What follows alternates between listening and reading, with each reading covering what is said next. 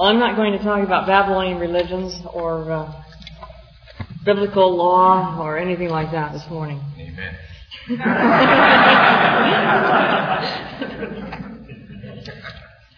I'm going to talk about something very familiar. In fact, it's so familiar that you may wonder why on earth I pick it. I think for some of us it's a bit old hat. But we're going to talk this morning about the parable of the prodigal son. Now, this is a very old story, and we know it very well, to the point where I think we miss a lot of the things that it says to us. So we're going to try to look at it fresh this morning and see if we can understand more fully what it tells us, particularly in relationship to our theme, having the assurance of salvation. So I would like to invite you, if you have your Bibles, to turn to Luke 15, and we will start with verse 11. I'm going to just read the parable, just to refresh our memories, even though I know we practically haven't memorized. And then we'll talk about it, step by step. Then Jesus said, "There was a man who had two sons. The younger of them said to his father, 'Father, give me the share of the property that will belong to me.' So he divided his property between them. A few days later, the younger son gathered all he had and traveled to a distant country. And there he squandered his property in dissolute living. When he had spent everything, a severe famine took place throughout that country, and he began to be in need. So he went and hired himself out to one of the citizens of that country, who sent him to his fields to feed the pigs. He would have gladly filled himself with the pods that the pigs were eating, and no one gave him anything. But when he came to himself, he said, 'How many of my father's hired hands have bread enough and to spare? But here I am, dying of hunger. I will get up and go to my father, and I will say to him, Father, I have sinned against heaven and before you, and I am no longer worthy to be called your son. Treat me like one of your hired hands.' So he set off and went to his father, but while he was still far off, his father saw him and was filled with compassion, and he ran and put his arms around him and kissed him. And then the son said to him, 'Father, I have sinned against heaven and before you. I am no longer worthy to be called your son.' But the father said to his slaves, 'Quickly, bring out a robe, the best one, and put it on him. And put a ring on his finger and sandals on his feet. And get the fatted calf and kill it. Let us eat and celebrate, for this son of mine was dead and is alive again. He was lost and is found.' And they began to celebrate. Now his elder son was in the field. And when he came and approached the house, he heard music and dancing. He called one of the slaves and asked what was going on. He replied, 'Your brother has come, and your father has killed the fatted calf.' And because he had got him back safe and sound, then he became angry and refused to go in. His father came out and began to plead with him. But he answered his father, 'Listen, for all these years I have been working like a slave for you, and I have never disobeyed your command. Yet you have never given me even a young goat that I might celebrate with my friends. But when this son of yours came back, who has devoured your property with prostitutes, you killed the fatted calf for him.' Then the father said to him, 'Son, you are always with me, and all that is mine is yours. But we had to celebrate and rejoice because this brother of yours was dead and has come to life. He was lost and was found.'" Now that's a sermon in itself. I could sit down. But let's take a look at it, detail by detail. The title of my talk this morning really is The Prodigal Father, not the Prodigal Son. The reason for that is have you noticed what this father does? You know, the word prodigal has two different nuances. It can mean a person who squanders something, wastes, and it can mean someone who's lavish in giving. It has those two different nuances. Well, the prodigal son, squanders what his father gives him, but the father is lavish. Have you never noticed that about this parable? First of all, think about the implications. And one of the ways we have of doing this is to think about the setting. In Jesus' time, particularly among the Jews, there was this hierarchical level of giving in terms of inheritance. When the father died, the inheritance was divided between his offspring, usually between his sons. And the older son always got a double portion. And then the remaining sons, they divided equally among them. So the oldest son was always kind of on top. And one of the things that was never done by any children who were respectful of their parents was to suggest that they should get their inheritance while their parents are still alive. So for the younger son to say to his father, "Give me the inheritance that falls to me," was to suggest that his father, he was treating his father as though he were dead. Now that's a terrible slap in the face. I mean, it's probably the worst thing, the most impolite and rude thing he could have done to his father. In fact, it was akin to disowning his father. So in Jewish eyes, what he's done is absolutely despicable, or to use a more Jewish term, an abomination. He's really overstepped his boundaries. And this father, you would expect him to say, "You're kidding, you're no longer my son, out." This father simply does what the younger son did not. Now that's a prodigal father in my opinion. He's lavish to the point of almost feeling like, making us feel like he's maybe squandered his wealth. How dare he give it to a son who's so rude and disrespectful as to count him as dead before his time. But he divides the property between them. And this younger son, a few days later, gets all he has together, and he travels to a very distant country. And there he lives a riotous life. He enjoys everything he wants. He does all the things he knows at home his dad wouldn't have wanted him to do. He wastes his money on everybody, and you know how it is when you spend money on people. They become your friends until you run out of money. And of course he ran out of money and began to be in want. And he had to go looking for a job. So he hires himself out to a farmer in the area who has pigs as his crop. And in the Jewish culture, of course, that's an unclean animal. It's the last thing a Jew would raise. He has no experience, of course, dealing with pigs. And I don't know if you've ever driven by a pig farm. Anybody here ever driven by a pig farm? You know that for about 5 miles in radius, you are holding your nose. They are just putrid smelling. You can drive down I-5 past Kalinga, and that's bad enough with the cows. But going through a pig farm is just really horrendous. So you can imagine him sitting out there. He's starving. He's thin. His clothes are tattered rags. And he's sitting out there in this filthy spot and wishing. He's so hungry. This is the level at which he's on. He's so hungry that all he can think of is, only if I could be a pig, I could eat those pods that the pigs are eating.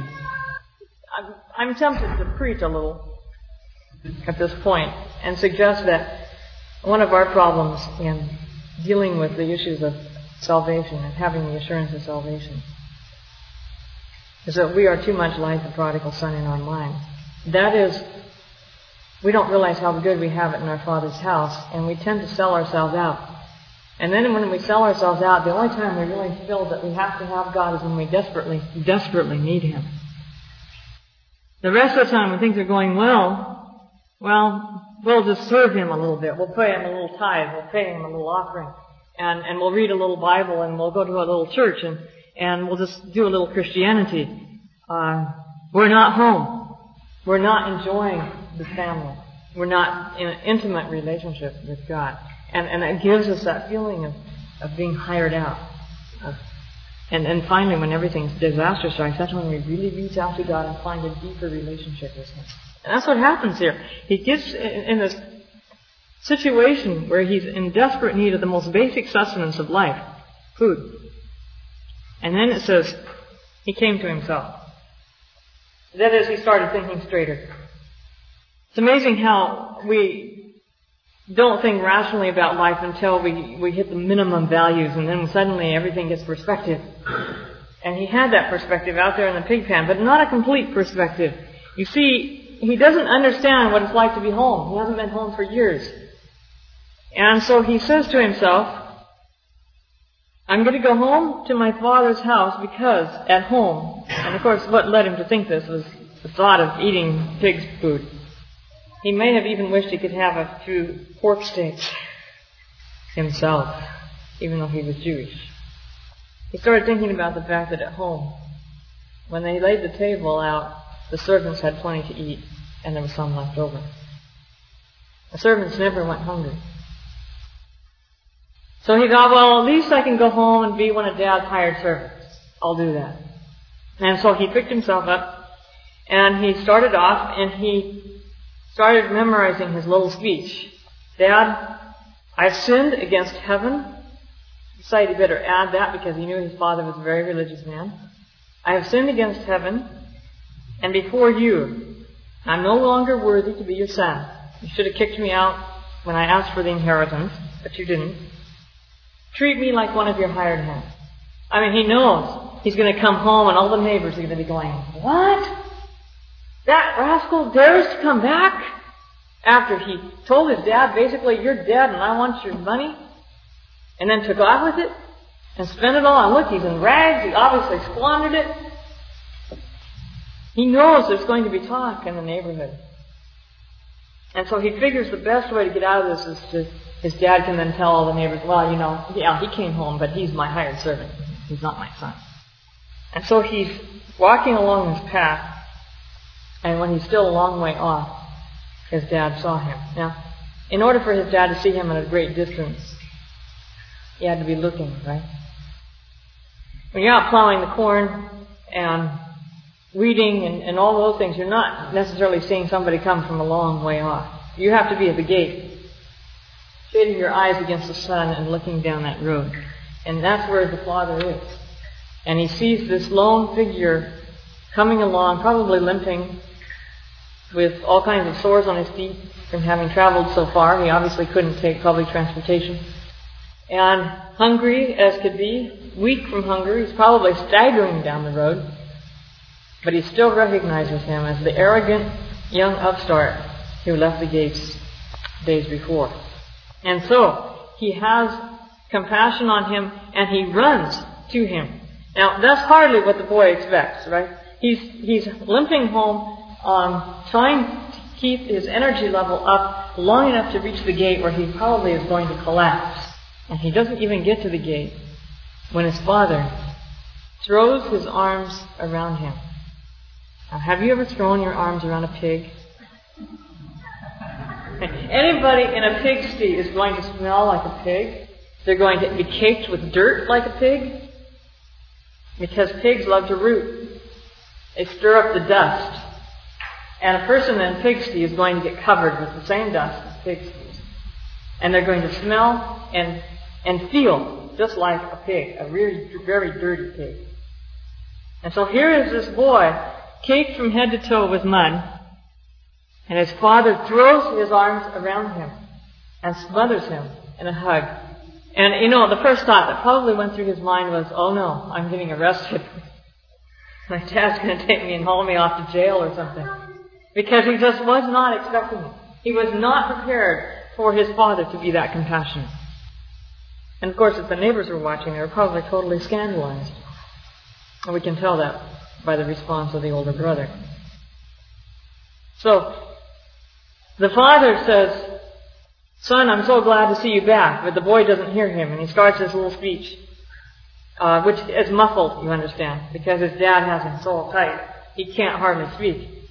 But he says, Father, I have sinned against heaven and before you. The words are exactly the same as what he planned to say. So this is a memorized speech. This is not spontaneous. I have sinned against heaven and before you. I am no longer worthy to be your son. And he doesn't get to finish it. What part of the speech doesn't he say? He doesn't get to tell his dad he'd be his hired servant. Does his dad expect that from him? I rather think so. I think he simply interrupts him so he can't say it. And he says to his slaves, quickly, bring out a robe, the best one, and put it on him. Put a ring on his finger. You know what that ring is for? In ancient times, a ring was kind of like a seal. It gave you authority. His father's ring gave him access to his father's bank account. Would you do that? You have a teenage son who takes your new Mercedes out and wrecks it. You then give him the keys to the next one, right?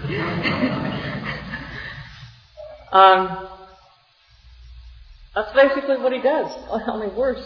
He gives it to his whole bank account. The boy can go out and spend his father's money in whatever way he wants. That's not how we do parenting, is it? And in the process, there's a sacrifice. But it's not a sacrifice of payment. It's a sacrifice of joy. And get the fatted calf and kill it and let us eat and celebrate. For this son of mine was dead and is alive again. He was lost and found. And they begin to celebrate. Bring out the music. Now, what music do you think they used? All to Jesus I surrender. Chief of sinners, though I be. I've wandered far away from God, now I'm coming home. That would be appropriate, wouldn't it? Just as I am without one plea. Where are our hymns of celebration when our children come home? Do we have any? It troubles me that the hymns we use to bring sinners to repentance are so sad and so depressing. Now we don't know how to celebrate when people come back to God. I mean, Jesus points out in these parables, all three of them, that there is more rejoicing in heaven when one sinner comes to repentance than when we find something very valuable that we have lost. Now, you can think about the times that's happened to you and the times you've celebrated. I'm afraid that we've lost the art of real celebration. Now, we try to mimic it once in a while. But the real celebration comes when we realize who our Father is. You see, my understanding of this prodigal son from what Ellen White says is that he left home because he misunderstood his father. He saw him as harsh, severe, and mercenary, and forbidding him to have a good time. And so it was out of that misconception of his father that he got all of this wealth and chose to squander it. And so when he comes home, naturally, he comes back on that same misconception. Well, I blew it really bad, and Dad's not going to accept me any other way than if I just come back as a servant. Have you ever fallen? Done something really that you knew was bad? And the next time you came back to God, did you come back as a child or did you come back as a servant? See, our tendency is, when we fall, to think of ourselves as, okay, we're no longer sons and daughters of God, we're now servants. And some of us buy into that as a norm. But that's not the end of the story. We often end the story there. We miss, I think, the most important part of what Jesus was trying to tell. Now, this is the part that kind of rubs us the wrong way, because most of us aren't prodigals, right? We stayed home. We're still sitting in those church pews every Sabbath, faithfully. We haven't gone and squandered our Heavenly Father's wealth. We haven't gone away from Him. We haven't done despicable things. We haven't lived it up in riotous living. We have never darkened a door of a bar. We have never done anything that we would be ashamed of in that way. So this part of the story kind of gets under our skin a little bit. This is the most important part, because what we do is miss the whole message that Jesus wanted to give in this part of the parable. Now the elder son was in the field, and when he came and approached the house, he heard music and dancing. One of those celebration services going on at home. He heard this music and this dancing. That's real celebration. We don't dance to all to Jesus I surrender, or I've wandered far away from God and now I'm coming home. We wouldn't think of that. In fact, we don't think of dancing altogether. Dancing sounds like something like revelry. That's something like what that younger brother did when he went away from home. He must have gone out and danced, right? Well, he probably did a different kind. But there they are, really celebrating. That is enough to make any good, loyal Christian who stayed home apprehensive. And the older brother is very apprehensive. And he calls one of the slaves and asked what was going on. And the slaves replied, "Your brother has come, and your father has killed the fatted calf, because he got him back safe and sound." And the older brother is, I think he's furious. He's not just angry, he's furious. How dare he! Now, I used to think that he was rightfully angry. I mean, a little bit, you know. After all, this younger brother took off with the inheritance. Until I read the first part of the story again. Go back to verse 12. There was a man, actually verse 11, who had two sons. The younger of them said to his father, "Father, give me the share of the property that will belong to me." So he divided his property between them. That means the older brother got his share, his double portion, when the younger brother took off with his. That's something very key to what follows in this story. So he becomes angry and he refuses to go in. Now, you can imagine, this is probably late in the day. There's an intimation in the story that this must have been the case. It's evening. That's the time when you usually put up the holes and the shovels and the rakes and all the things you're using on the farm. You milk the cows, and you come in, and you relax for the evening. And then later on, you maybe go out and do a few more things. But basically, the sun is waning, and it's time to kind of wrap things up. And the younger brother and the older brother refuses to go in. He stays out in the field, still hoeing his row of corn. And his father, and this is the most theologically pregnant statement in this next line. His father came out and began to intercede with him. A word in the Greek. You've all heard that the advocate, the word advocate is parakletos or parakletos, depending on how you pronounce the Greek. I always pronounce it parakletos because it's actually composed of two words, para and kaleo. It means to call someone called alongside, literal. Someone called to your aid. Someone who's beside you. That's the word for advocate. Now we tend to think of Jesus as doing that with the Father. Someone helping us by pleading for us with the Father.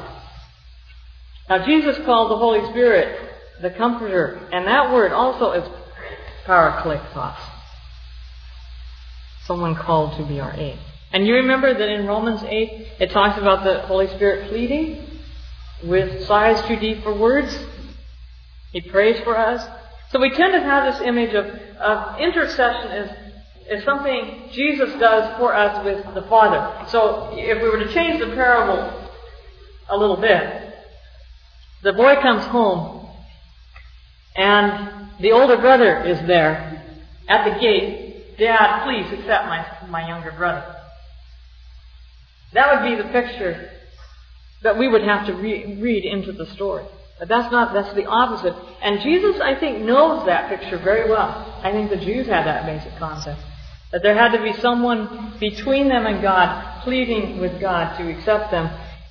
And he takes that picture and throws it upside down. Instead, it is the father pleading with the older brother.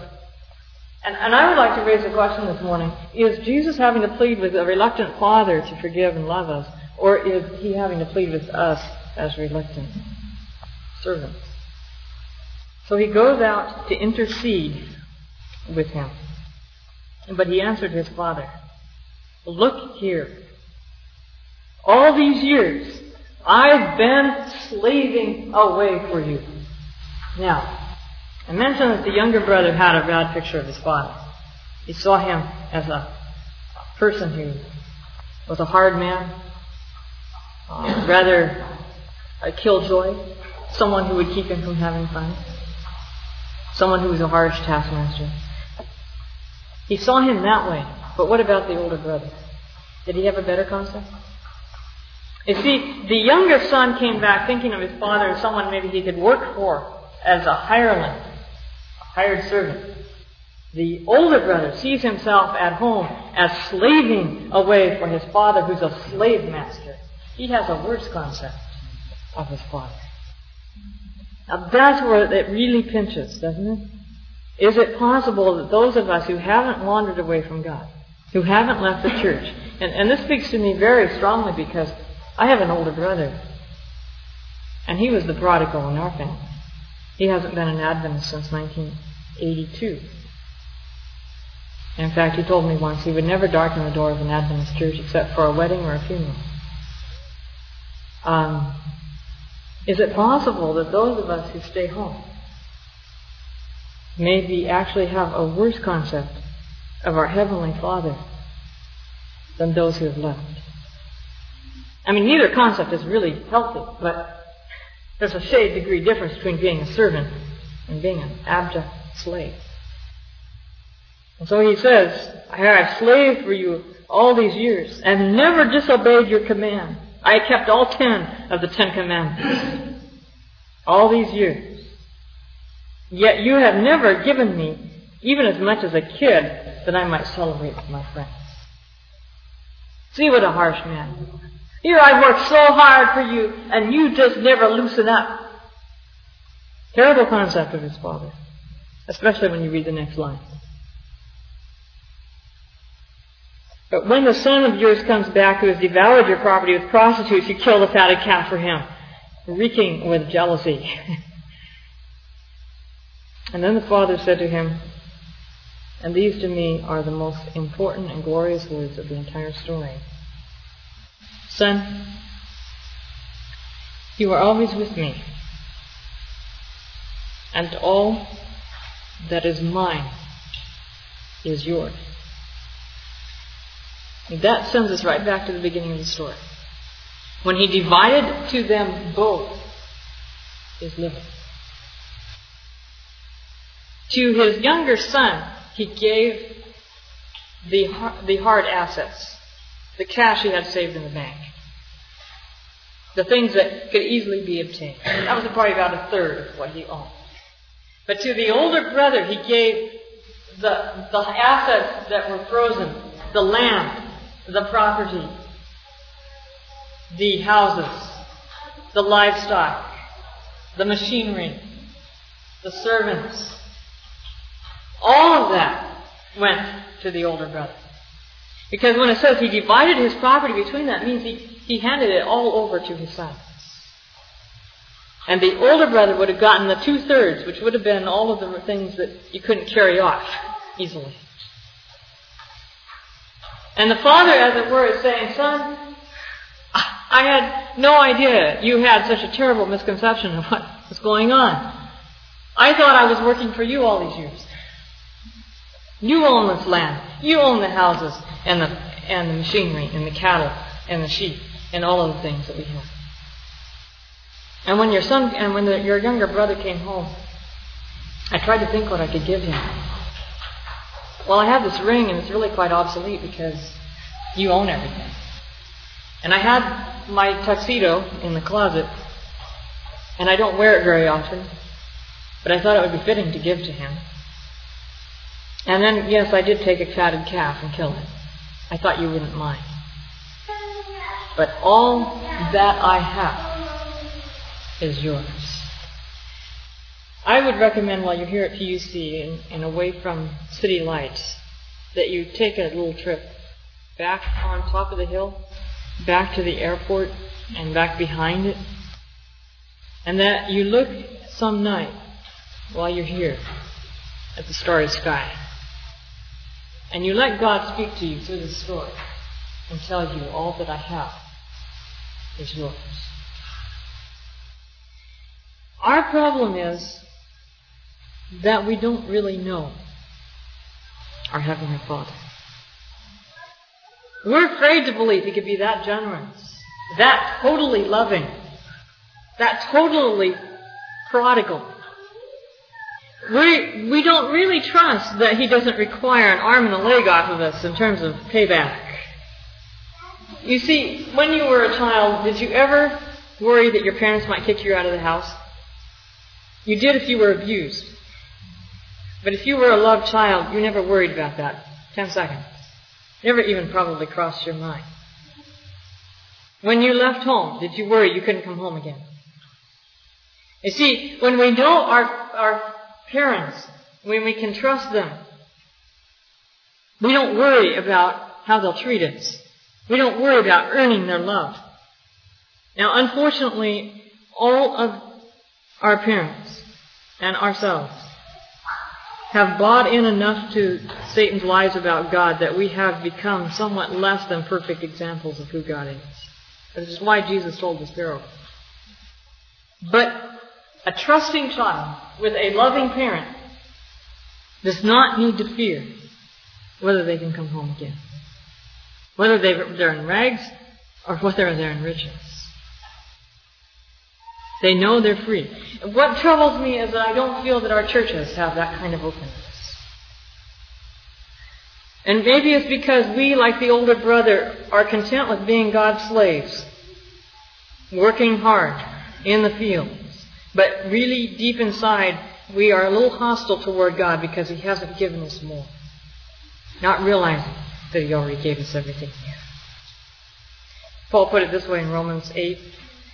He who gave us Jesus, will He not give us everything with Him? And Ellen White takes that statement a little further and she says that God gave all heaven in the gift of His Son. We have the keys to the house. We have the keys to the car. We have the keys to God's entire dominion. All that He has is ours. The older brother missed the whole point of what salvation is all about. It's not getting to heaven. It's the joy of being home and working beside our Father. There's a hint of that when the Father says, "You are always with me." What I thought you really wanted was the joy and the privilege and the pleasure of pulling corn side by side in the field, of talking about how we can improve things out here, of talking about our farm. I thought you wanted to be with me. I thought you saw me as a person who was your friend. And my fear is that we are more content to see God as a harsh taskmaster, as a slave master, than we are to see Him as a friend.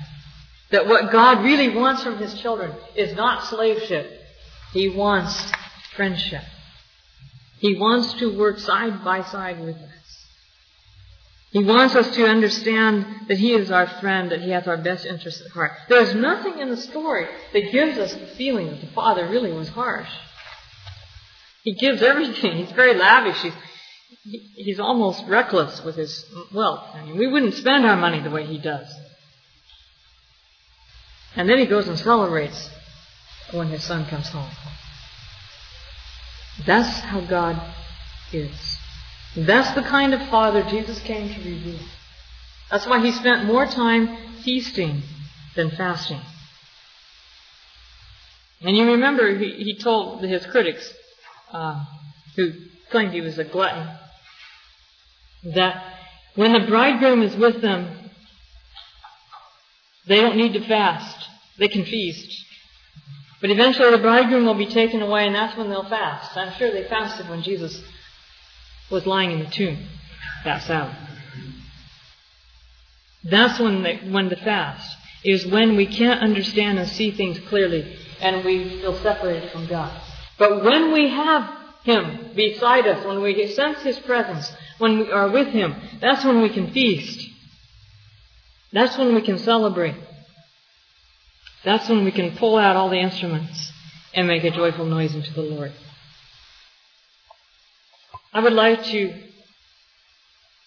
give an invitation this morning to each of you to think about in your minds throughout the coming days. Are you God's hired servant? You know, those of us who are hired servants are the kind who sit down and say, well, if I give so much percent of tithe and so much percent of offerings, and I read so much percent of my time the Bible, and I give so much of my time in missionary work to the Lord, that will enable me to get so much eternal life. Or God will give me so much blessing down here. Or are we His slaves? God wants it all. All to Jesus I surrender. Now, that's true, but we put that in such a dark hue sometimes. So He just wants everything, and so I just got to work hard and pray hard and study hard and try hard to be a good Christian. That's a hard life.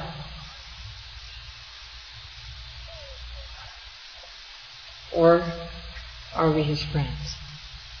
Your friends work very hard, but they enjoy every minute of it. That's the difference. And I think that being a friend of God means that we no longer see Him as a harsh taskmaster, or even as a boss for whom we get pay if we work hard. But we see Him as to want to become like Him. That's when we can start working with Him. Because the extent that we open our arms to other people and are generous with them is the extent to which we have let God be generous with us. I know we all have a tendency in our human lives that we live down here in such a fast pace. We tend to think life sometimes is pretty hard. And we get tough and we can handle it. And we just keep on. And no matter what comes to us, whether it's sickness or whether it's adversity or whatever, we get through it. Yeah, we rely on the Lord, but we get through it. We're strong. And somebody else comes along and they stumble because life is hard for them, and we say, just get up and hang tough. Why don't you get with it? That's behaving, I think, in the way of a slave, or at least a hired servant. Friendship means that we admit that growing is tough and we go to God for our strength because we can trust Him. And I'm convinced that when it comes to salvation and to eternal life, that our biggest problem is not whether we're going to make it or not. It's not the where. It's not the how. It's the who. You see, if God is someone we can really trust, who is generous, who is on our side, who is out to save us, who in the previous parables is out searching for us when we don't know we're lost, if He is really that way, if He is really the way Jesus revealed Him in His own life, then we don't have to fear about eternity because we can trust Him. I think that a lot of our fears about the future and about eternity are because we're really afraid of God. We don't really know Him. We don't really trust Him. After all, our salvation is dependent on a person, is it not? Isn't it whether we get in the front gate of heaven, which is our Father's house, dependent upon whether He opens it up to us?